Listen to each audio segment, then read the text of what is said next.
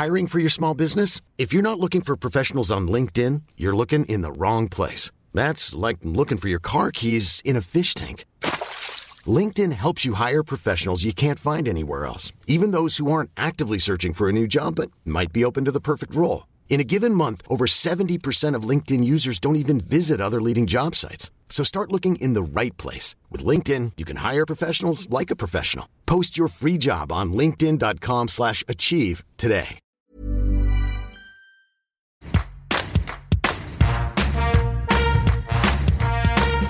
Salut, c'est Laetitia Béraud, bienvenue dans Tout s'explique, consacré à l'intimité.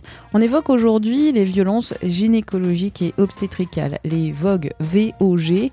Elles prennent des formes très différentes que ce soit par exemple des humiliations, une culpabilisation, des actes réalisés sans consentement, voire des gestes violents, que ce soit derrière les portes d'un cabinet euh, pour un suivi tout à fait normal ou pour un processus de PMA, ou encore euh, dans la salle d'accouchement. On parle de ce sujet avec Marine Gabriel qui a subi lors de sa grossesse euh, ces violences qui l'ont traumatisée. Elle a lancé par la suite le mot dièse, le hashtag Balance ton utérus, et elle a publié à l'été La vérité au bout des lèvres, édition Kiwi. C'est un cri qui rassemble les douleurs des victimes et aussi un appel au changement. Un changement qui est encore renouvelé parce que ces violences persistent depuis des années, malgré les témoignages publiés, malgré les blogs dédiés à la question comme Marie accouche là ou encore en jupe, ou encore la publication en 2018 d'un rapport du Haut Conseil à l'égalité entre les hommes et les femmes. Il était intitulé Les actes sexistes durant le suivi gynécologique et obstétrical, reconnaître et mettre fin à ces violences Marine, tout d'abord, comment ont commencé ces violences? C'était avec ta grossesse? Oui, du début à la fin, euh, bah, pour raconter deux, trois petites anecdotes rapides. Tout tout début, j'étais très malade, vraiment tout début de ma grossesse, donc je vais aux urgences. Ils me font euh, quelques quelques examens. Déjà, quand j'arrive, le, gynéco me dit ah bah non mademoiselle, vous n'êtes pas enceinte. Alors que j'avais fait plusieurs tests de grossesse, ils étaient tous positifs. Et c'était un interne, hein, ce, ce monsieur-là. Il me dit non, vous n'êtes pas enceinte, alors qu'il n'avait rien regardé. Donc euh, bon, il n'avait pas l'insensation non plus, donc j'étais bien enceinte. Donc après avoir parlé presque du premier jour de ta grossesse, c'est le dernier jour de ta grossesse, voilà, l'accouchement qui s'est passé euh, très mal le dernier jour de ma grossesse, euh, ça n'avait pas si mal commencé que ça parce que bah, le travail avait commencé, j'ai envie de dire comme pour toutes les femmes, voilà, je perds, je perdais un petit peu de sang, les contractions commençaient, euh, donc voilà, rien de rien d'alarmant. Mais euh, c'est quand je suis arrivée à la, maternité, ça c'est vraiment quelque chose qui m'a qui m'a traumatisée. Pendant le travail, j'avais beaucoup de vomissements, donc donc je vomis, je me vomis dessus, du coup j'en avais partout, donc on me retire tous mes vêtements. Je suis donc toute euh, complètement nue. Ils me mettent pas de, de drap sur moi pour me cacher. Je me remets à vomir et en fait, avec la pression du bébé, je me fais pipi dessus en même temps. Donc j'étais euh, dans un état euh, pitoyable et pas une seule fois ils m'ont proposé de me nettoyer ou de me mettre en drap pour me cacher, sachant que dans la salle où j'étais, la porte était grande ouverte. Tout le monde me voyait dans cet état. Et quand je demandais, s'il vous plaît, vous pouvez m'aider à me nettoyer, et s'il vous plaît, enfin, je veux pas rester dans cet état-là. On m'envoyait, on m'envoyait balader. Et je suis restée une heure comme ça, euh, avant que quelqu'un daigne me nettoyer un petit peu et euh, me donner une chemise, une chemise d'hôpital. Donc ça, c'est encore euh, une, une, autre anecdote. C'est ça, une humiliation. Enfin, euh, pendant que j'étais, euh, bah, pendant cette heure-là, il y a un petit garçon qui est rentré dans la salle et qui, qui a dit ah maman, papa, regardez, la dame, elle est toute nue enfin, je n'en veux pas, ce petit garçon, c'est, enfin voilà, il est, il est, hmm. complètement innocent. C'est pour dire à quel point, euh, voilà, j'étais vraiment à la, à la vue de tous, quoi. Et euh, donc l'accouchement s'est très mal passé, la péridurale a été a été loupée euh, à deux reprises. Euh, encore encore une interne, enfin j'ai rien contre les internes, il faut bien qu'ils apprennent. Mais ce que je reproche, c'est qu'en fait, on m'a jamais demandé si j'étais d'accord pour que ce soit des internes qui pratiquent leurs premiers, leurs premiers examens sur moi, en fait. On m'a jamais demandé est-ce que j'ai envie vraiment d'être une cobaye ou pas. Et c'est ça que je reproche surtout, parce que bah, pour l'anesthésiste, la, l'interne, c'était sa première fois. Et on ne l'a me l'a pas expliqué. Et, euh, et, voilà, ça s'est passé. Elle s'est ratée. En plus de ça, pour elle, c'était de ma faute parce que j'avais bougé. Donc j'ai ressenti une douleur euh, inimaginable. C'était un, Enfin, c'était pas pire que l'accouchement lui-même, mais ça, ça se valait. Quand il a fallu sortir le bébé, parce que du coup, l'anesthésie n'avait pas fonctionné, Et j'étais complètement paralysée en fait du, du bassin et, euh, du bas en fait. Et quand, je, quand il fallait pousser, je n'y arrivais pas. Je donnais tout ce que j'avais, mais je n'y arrivais pas. Et, euh, donc là, il y a eu la, la, la parole d'une d'une des sages qui était présente qui, a, qui a dit Mademoiselle, votre bébé, euh, son cœur il est en train de ralentir. S'il meurt, ce sera de votre faute. Et euh, donc ça, c'était aussi une parole juste. Euh, enfin, tous les jours, je, au moins une fois par jour, je m'en souviens. Ça m'a vraiment traumatisé aussi. Suite à ça, ils ont appelé le gynéco de garde parce qu'il n'y avait rien à faire. J'arrivais, j'arrivais pas à pousser. Et le gynéco, il est arrivé. Il m'a rien expliqué du tout. Il m'a juste dit on va faire les ventouses. Je savais pas du tout ce que c'était que une ventouse. Et euh, bah, il a pris la ventouse, il m'a pris, il m'a mise dans le vagin. Il m'a tout déchiqueté sur le passage, il me l'a sorti le bébé et il me l'a jeté sur moi. Sans rien dire. Voilà, sans rien dire.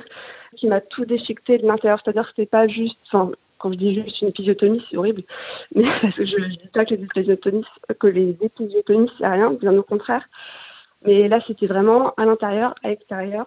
Euh, y a, je saignais tellement que j'entendais couler par terre, comme si, euh, comme, tu sais, quand il y a de l'eau qui coule par terre, ben là, j'entendais ouais. le sang couler par terre. C'était une vraie boucherie. Mmh. Une vraie boucherie. Suite à ça, il m'a, il m'a recousu à vif. Il se plaignait que je bougeais. Il me disait que j'étais une chochotte. Euh, parce que bien sûr, il me, recou il me recousait à l'intérieur et à l'extérieur en même temps, enfin, avec euh, tous les scalpels, les, les, les trucs en métal à l'intérieur. Enfin, c'était horrible. Et donc, euh, donc voilà, en gros, euh, pour ce que j'ai vécu. Et ça, c'est un récit parmi d'autres. Il y a d'autres femmes qui t'ont contacté sur euh, ton Instagram, ton compte Balance ton utérus, et qui font état de ces expériences aussi abominables. Exactement. Et malheureusement, je reçois des dizaines et des dizaines par jour des récits comme le mien, des, des, des récits euh, oui, des récits comme le mien. Il y en a même des. Enfin, j'aime pas dire pire que moi ou moins pire parce que je pense que c'est pas un, concours, c'est pas celle qui a vécu le pire truc. Chaque violence est, est horrible en soi, mais euh, c'est vraiment des violences qui, qui peuvent vraiment euh, ruiner, ruiner une vie.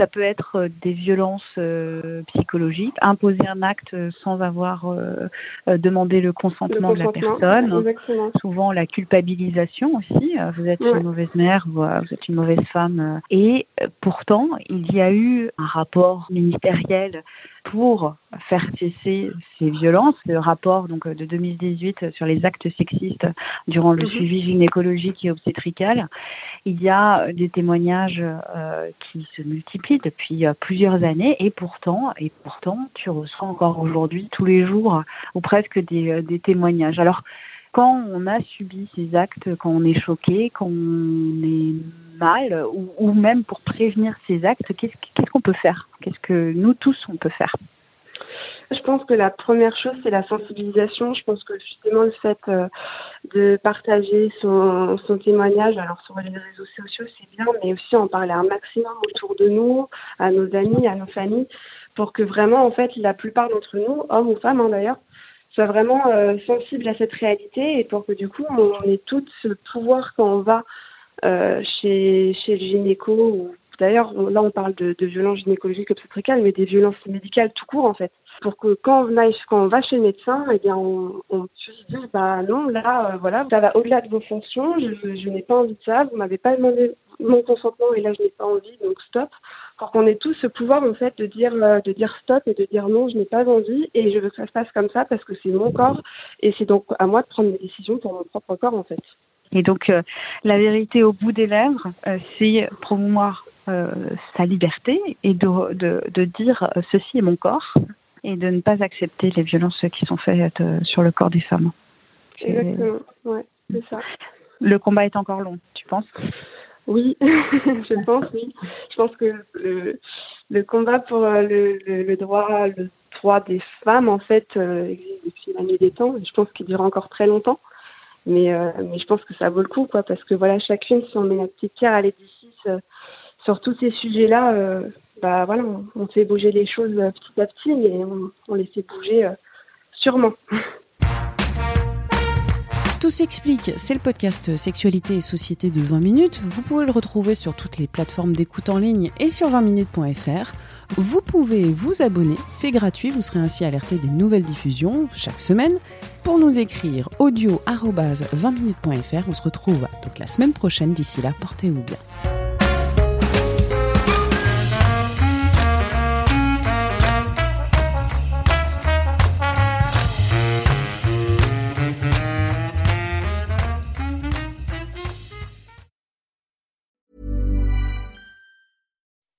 When you make decisions for your company, you look for the no-brainers. If you have a lot of mailing to do, stamps.com is the ultimate no-brainer. Use the stamps.com mobile app to mail everything you need to keep your business running with up to 89% off USPS and UPS. Make the same no-brainer decision as over 1 million other businesses with stamps.com. Use code PROGRAM for a special offer. That's stamps.com, code PROGRAM.